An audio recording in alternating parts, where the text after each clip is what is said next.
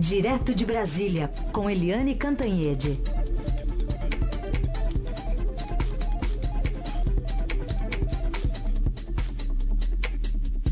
Eliane, bom dia. Bom dia, Heisen, Carolina ouvintes. Bom dia, Eliane. Bom, começar falando então sobre a Defesa Civil, que vai entrar agora no Museu Nacional, foi destruído pelo fogo para, inclusive, avaliar os danos, né? O incêndio que destruiu parte da história do país foi controlado durante a madrugada desta segunda-feira e agora de manhã os bombeiros ainda trabalham no rescaldo das chamas. A gente conversou agora há pouco com o ministro da Cultura, Sérgio Saleitão, que avaliou os estragos. Diz que o fogo começou de cima, foi descendo, a brigada de incêndio não estava mais no prédio, também lamentou a falta de água nos hidrantes. Como é que a gente pode avaliar é, e fazer também uma comparação com é, talvez a, a, a, o contexto brasileiro, né, da política, da economia? Como é que a gente pode avaliar essa perda que é o Museu Nacional sendo incendiado? Olha, Carolina, a gente poderia falar aqui horas sobre essa questão, porque é, como o Brasil trata mal a sua cultura, né? A greve dos caminhoneiros mostrou como a gente investiu errado, né? O nosso sistema de transportes é integralmente rodoviário, um país continental como o Brasil, e agora esse incêndio do Museu Nacional que realmente é estarrecedor, né? Me lembrou o Estado Islâmico, aqueles loucos sanguinários destruindo o patrimônio é, da humanidade lá na Síria, em Palmira. É, a gente poderia falar horas sobre isso, mas como o tempo é curto, vamos focar em duas coisas. Primeiro, o descaso. O descaso. Há alguns anos atrás, é, talvez uns três anos, alguma coisa assim, quatro anos, eu e o Sérgio Aguiar, que é o apresentador do meu programa na Globo News, o Globo News em Pauta, a gente foi fazer uma reportagem no Museu da República, que é em Laranjeiras, no Rio de Janeiro. Uhum. O museu está bem bonito, sabe? Bem arrumado, tal, mas o principal estava fechado, que era uh, o quarto onde Getúlio Vargas se matou. Aí o rapaz abriu o quarto para mostrar para gente que o quarto onde Getúlio se matou estava cheio de goteiras, cheio de mofo, com infiltração e não tinha dinheiro para arrumar. Quer dizer, o quarto onde Getúlio Vargas se matou. É inacreditável isso. E o museu é, Museu Nacional, na Quinta da Boa Vista, no Rio de Janeiro, é um patrimônio de 200 anos. O Estadão fez uma reportagem né, quando o museu fez 200 anos, mostrando que a necessidade de renovação, a necessidade de investimento é uma culpa do Estado brasileiro que deixa para lá a, a, nossa história, a nossa cultura, e é também uma responsabilidade do setor privado. Os bancos investem dinheiro em, nos seus próprios museus, nos seus próprios acervos e tal. Por que, que os grandes bancos brasileiros, que são as instituições que mais lucram nesse país, não podem contribuir pela, é, com a preservação da história do nosso país? Né? O acervo é 20 milhões de peças no museu, quer dizer, é uma loucura aquilo está jogado. Aí é, você vê na hora que acontece é, o incêndio, né, não tinha é, mais nenhum plantão é, contra incêndio, aí não tinha água suficiente para combater o incêndio. Quer dizer, é um drama que vai puxando o outro, que vai puxando o outro, até cair, como você me pergunta, na questão política. Eu vejo os políticos do Rio de Janeiro tirando um proveito abjeto dessa tragédia nacional. Abjeto. Hoje, deputado do PT, Vadir Damus, é, botando nas redes é, uma, uma gravação dele na frente do museu todo destruído, em cinzas, dizendo que a culpa é do governo Michel Temer por causa do teto de gastos. O Lindbergh Faria, senador do PT do Rio de Janeiro, botando a culpa no museu, no, no do, do, do, desastre, da tragédia no governo Michel Temer por causa do teto de gastos. Isso é, não é apenas irresponsabilidade, sabe? Isso é mau caratismo político, porque isso é uma inverdade. Né? Os nossos museus estão é, jogados às traças em décadas. Tem lá, vem lá o Fernando Henrique no, do PSDB, vem lá os oito anos do Lula, vem lá os uh, anos da Dilma Rousseff, tal. E agora o Temer, que tem dois anos, é que é culpado disso? O teto de gastos, que é para exatamente conter é, o gasto desenfreado e poder é, focar no principal, quer dizer, é, é, é uma sequência de mazelas brasileiras a partir de um, é, um, um único desastre, que é o desastre, aquelas labaredas impressionantes no Museu Nacional, que é um museu que não é só nacional, é um museu da história do mundo, porque lá tem peças, tinha peças é, que são mais do que cariocas, mais do que brasileiras, é, peças que é, são de são patrimônios da humanidade. Então, realmente, olha, foi um domingo triste, de chorar. Eliane, vamos atualizar as informações agora lá direto do Museu Nacional do Rio de Janeiro com a repórter do Estadão, a Roberta Pena Forte. Quais são as condições no momento aí, Roberta? Bom dia. Oi, bom dia. Eu estou aqui na porta do museu. O que se vê realmente é um cenário de destruição completa. Parece que nada no prédio histórico se manteve. É, os bombeiros ainda fazem trabalho de rescaldo, que foi iniciado de madrugada logo após o fim do trabalho de é, debelar as chamas. Quer dizer, o museu queimou por mais de seis horas, entre sete e meia da noite até por volta de duas horas da manhã. E logo em seguida os bombeiros começam esse trabalho de rescaldo, que é para resfriar as estruturas e impedir que o fogo volte. E a gente conversou há pouco com o ministro da Cultura que falou que o fogo começou de cima e foi descendo, e aí a brigada de incêndio não estava mais no prédio. Que tipo de informações os bombeiros passam em relação ao início das, da, das chamas? Os bombeiros, nesse momento, eles são muito cautelosos em apontar qualquer tipo de causa. É, há informações sobre possível é, queda de um balão, mas eles são muito cautelosos porque isso depende do trabalho da perícia. Então, não há informações sobre como começou, nem de que parte começou a se alastrar, se foi de andares superiores ou inferiores, pelo menos não oficialmente aqui na porta do museu. Tá aí, Roberta Penaforte, repórter do Estadão, lá direto do Museu Nacional do Rio de Janeiro. Obrigado aí e um bom trabalho, viu? Obrigada, bom dia. Só queria completar, Eliane, só para confirmar tudo que está dizendo, o Museu de Ipiranga, que é o nosso aqui de São Paulo, que é um museu paulista oficialmente, ano que vem, ele está fechado desde 2013, uhum. ano que vem começa a reforma, essa é a previsão para ser entregue em 2022. Uhum. Tá bom? É isso. É isso. O Museu do Ipiranga, só, só isso, isso, né? Bom, vamos entrar na, nos assuntos da política também aqui mais diretamente, resgatar aqui o que foi aquela noite, né, no TSE de sexta para sábado, Eliane? Pois é, que coisa, né? É, eu assisti às 10 horas de sessão do TSE e a expectativa é, era de que o Luiz Roberto Barroso, que era o relator do registro da candidatura Lula, fosse fazer um voto longo detalhando todas as questões e, e em cima dos dois pontos principais da defesa do ex-presidente Lula.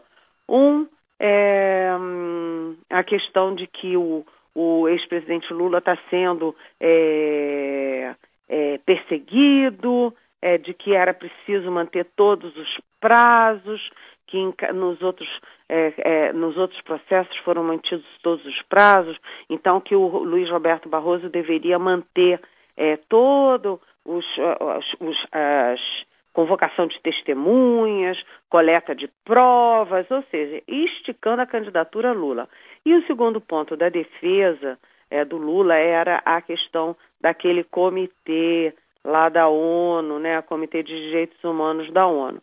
Aí veio o Luiz Roberto Barroso e disse primeiro o seguinte, que não é obrigatório e que já havia precedentes de não precisar pedir diligências nem testemunhas quando o caso é gritantemente, é, enfim, inelegível, quando o candidato é gritantemente inelegível, que na opinião do relator era o caso do Lula. porque o Lula é ficha suja, porque o Lula foi condenado em segunda instância, enfim. Então ele não poderia concorrer. E no caso da, do comitê da, da ONU, o Barroso foi detalhou ponto a ponto, dizendo que, primeiro, o Comitê de Direitos Humanos da ONU não é o Conselho de Segurança, é, o Conselho de Direitos Humanos da ONU, não é o Alto Comissariado da ONU, é um comitê formado por é, peritos independentes, quase diletantes, né, é, que uh, não podem determinar nada, não podem decidir nada. Eles têm recomendações genéricas. É quase uma opinião mesmo. E ele deu um detalhe importantíssimo, Luiz Roberto Barroso, é que dos 18 integrantes do comitê, só dois, só dois assinaram um texto dizendo que o Lula deveria sim fazer campanha, participar da eleição, manter a candidatura, apesar de preso e condenado lá em Curitiba.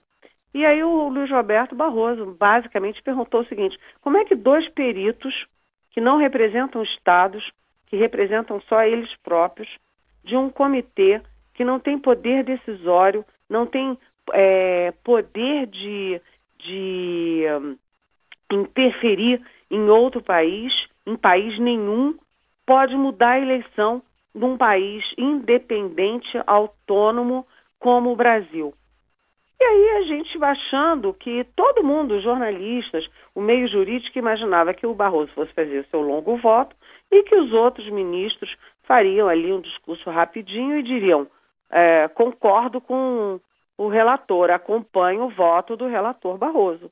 Mas quando a presidente Rosa Weber quis fazer um intervalo para um lanchinho, etc., o pessoal é, fazer um pipi e tal, o, Barro, o Luiz Roberto, é, o Luiz Edson Fachin, o ministro Luiz Edson Fachin, disse não, não, não vamos fazer não, e fez o voto dele, que foi absolutamente é, surpreendente.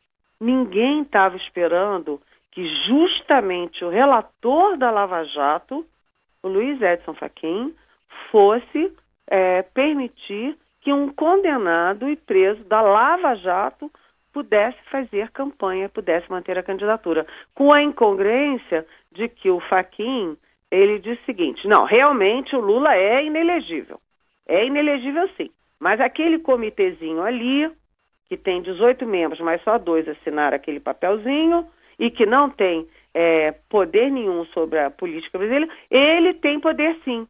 Então foi chocante, houve uma perplexidade geral e aí os ministros passaram a fazer votos longuíssimos. O voto da presidente Rosa Weber durou um século e meio e todos eles, seis a um, consideraram que Lula, sim, é inelegível pela lei da ficha limpa e que aquele comitezinho, aquelas duas pessoinhas lá do comitê, da ONU não tem nenhum poder para mudar a, a, legislação brasileira nem o processo político eleitoral do Brasil. Então foi uma aula, né? Assistir aquilo tudo e ficou uma dúvida, né? Esse faquinho, né? Que coisa impressionante, né, gente? É, ele deixou entender que ele poderia concorrer, mas não levar a eleição, né? É, é o que é um absurdo é. porque o, o Barroso, no voto dele, ele disse o seguinte: a coisa mais importante numa eleição é você saber quem são os candidatos. Você tem um quadro claro de quem são os candidatos, quem pode e quem não pode concorrer. Isso dá segurança jurídica. E ele acusou indiretamente o PT de estar propositalmente criando insegurança jurídica na eleição ao manter um candidato inelegível como se fosse elegível. Bom, e agora o PT ele vai querer ganhar algum tempo nas cortes para tentar impulsionar o nome de, de Haddad como oficial real aí? Olha, o primeiro momento do PT, é, como a, a, a, o julgamento do TSE demorou até de madrugada, uhum. a primeira peça da propaganda do PT no rádio é, continha o Lula como candidato. Isso é normal, porque não dava tempo do PT trocar. Mas depois disso o PT começou a forçar a barra né? E botar aí a, a, a enfim, é, botar o Lula como candidato e já tem aí é, pelo menos dois partidos, o partido do Bolsonaro, do Jair Bolsonaro, que é o PSL, e o Partido Novo do é, João Amoedo entrando na, na justiça, é, vetando a propaganda eleitoral do PT com o Lula candidato. Lembrando que a decisão do TSE é de que o PT tem 10 dias para apresentar o seu candidato real e ficou uma dúvida. Primeiro teve 5 a 2 é, contra o PT fazer é, propaganda enquanto não trocasse o candidato. Mas depois eles se reuniram em sessão secreta e voltaram dando essa colher de chá. Não, o PT pode fazer é, campanha sim enquanto está trocando candidato, mas sem o Lula. E eles estão forçando a barra. Hoje tem uma reunião é, com o Lula em Curitiba, vão estar tá lá o Haddad, a, a presidente nacional do PT, a Gleice Hoffmann, etc., para decidir como é que vai ser o cronograma deles, porque o, tecnicamente o PT e o ex-presidente Lula ainda podem recorrer. Podem recorrer no próprio é, TSE, entrar com recurso no TSE, pode entrar no STJ e pode entrar principalmente no Supremo Tribunal Federal para tentar manter a candidatura Lula. Ou seja, ou eles vão insistir na questão jurídica, ou eles vão dizer, bem, o Haddad, entre em campo e faz campanha. Isso do Haddad entrar em campo e fazer campanha, ou Fernando Haddad, ex-prefeito de São Paulo, significa o seguinte: transferir votos do Lula, que é o primeiro colocado em, nas pesquisas, né, em todas as regiões e em todos os cenários de segundo turno, transferir essa potência de votos do Lula para o Fernando Haddad, que foi prefeito de São Paulo e não conseguiu se reeleger. Lembremos disso, não é? Certamente. Só uma coisa, o voto do ministro Faquim foi aquela coisa, pode fumar, mas não pode tragar, né? Pois é, porque ele diz, não, é realmente, ele é inelegível. Mas aqueles dois sujeitinhos do comitê lá no do, do, do, do, que não é o Conselho da ONU, hein, gente? Não é o Alto Comissariado, é um comitê independente. Disseram que não, que o Lula tem que fazer campanha. Quer dizer, é uma coisa, os próprios amigos do Faquin né, é, ficaram assim perplexos, perplexos. É. Ninguém entendeu Aqui, é, é, falando do, no, no, português popular, né? É. É, qual é a do Faquin, né? Pois é. Ô Eliane, e nas previsões do ex-presidente Fernando Henrique Cardoso, o embate PT-PSDB dessa vez vai ser no primeiro turno, mas na campanha do PSDB estão batendo no, no Bolsonaro, né?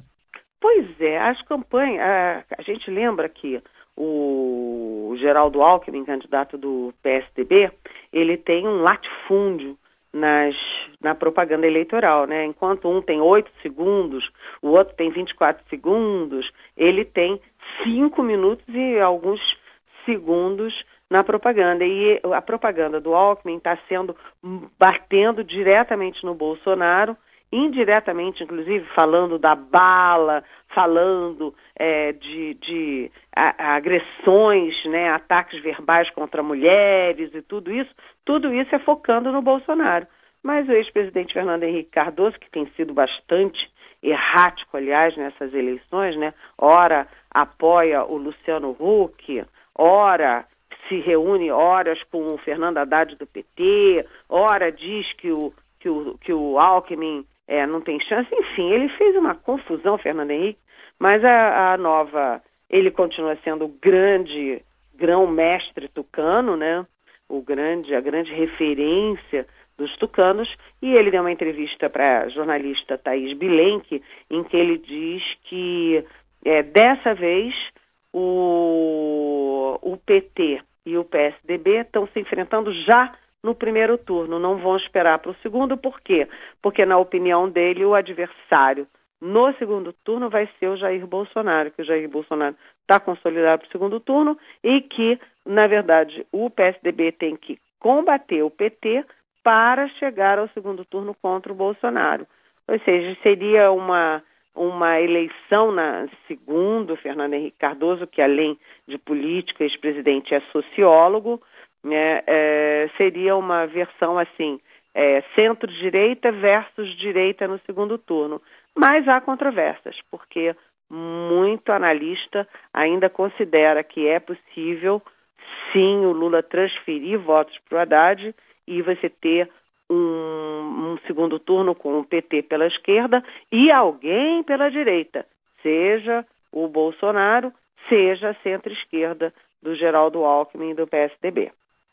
Eliane, vamos para as perguntas dos ouvintes. Acho que dá tempo de fazer uma aqui que hum, é de um ouvinte que não se identifica, mas fala assim: Bom dia, uma pergunta para Eliane. Um grande embate nas alianças para a disputa das eleições presidenciais e governamentais seria o tempo de TV e rádio ouvindo e assistir. Fiquei estarrecido com os conteúdos: jingles, simulação de um programa de rádio onde se falam sobre a vida dos candidatos e nada de propostas efetivamente, além da possibilidade de um vice assumir. Como você vê esse cenário, Eliane? Oi, é, bem-vindo, ouvinte. Olha, é, na verdade, essa, a propaganda eleitoral, ela é também uma forma de transformar o candidato num ser conhecido, né? E massificar o nome dele. Assim como Lula é conhecido de norte a sul, Lula, Lula, até porque o nome é curtinho, porque ele teve um bom governo, enfim, e ele é o campeão das pesquisas, é, e o Bolsonaro usou o, as redes sociais, os outros candidatos precisam usar o programa de TV é, para se fazerem conhecidos. Por exemplo, Henrique Meirelles, ministro da Fazenda, ele foi presidente do Banco Central oito anos no governo Lula, foi ministro da Fazenda do Temer, mas ele é conhecido de jornalista, de analista, de quem tem a escolaridade alta. Mas e o resto da população? Lá no Nordeste, no Norte, ninguém ouviu falar em Henrique Meirelles. Então ele usa o programa dele para se fazer conhecido, dizer quem ele é e o que ele fez. Isso faz parte do jogo. E os outros, como eu acabei de citar aqui o PSDB, por exemplo, usa o programa de televisão como estratégia. Ele elege o seu adversário e faz a comparação entre o candidato e o seu adversário. E no caso do PT, é, no caso do PT, é importante o Lula transferir votos para o Haddad, que será efetivamente o candidato em algum momento. Né? Então, os programas têm estratégias. Essas estratégias são traçadas com base em pesquisas que as campanhas têm. Agora, a questão de apresentar programa, você também tem outras formas, porque você tem os debates, as sabatinas, e aí eu lembro, inclusive, que continuam esta semana as sabatinas com os candidatos, que nós do Estadão, junto com a FAAP aqui em São Paulo, estamos fazendo com os candidatos. É isso aí. Aliás, só para concluir a relação é, do que, que, deve acontecer para afinal o discurso para os próximos dias, hoje o, o, Fernando Haddad vai até Curitiba, né?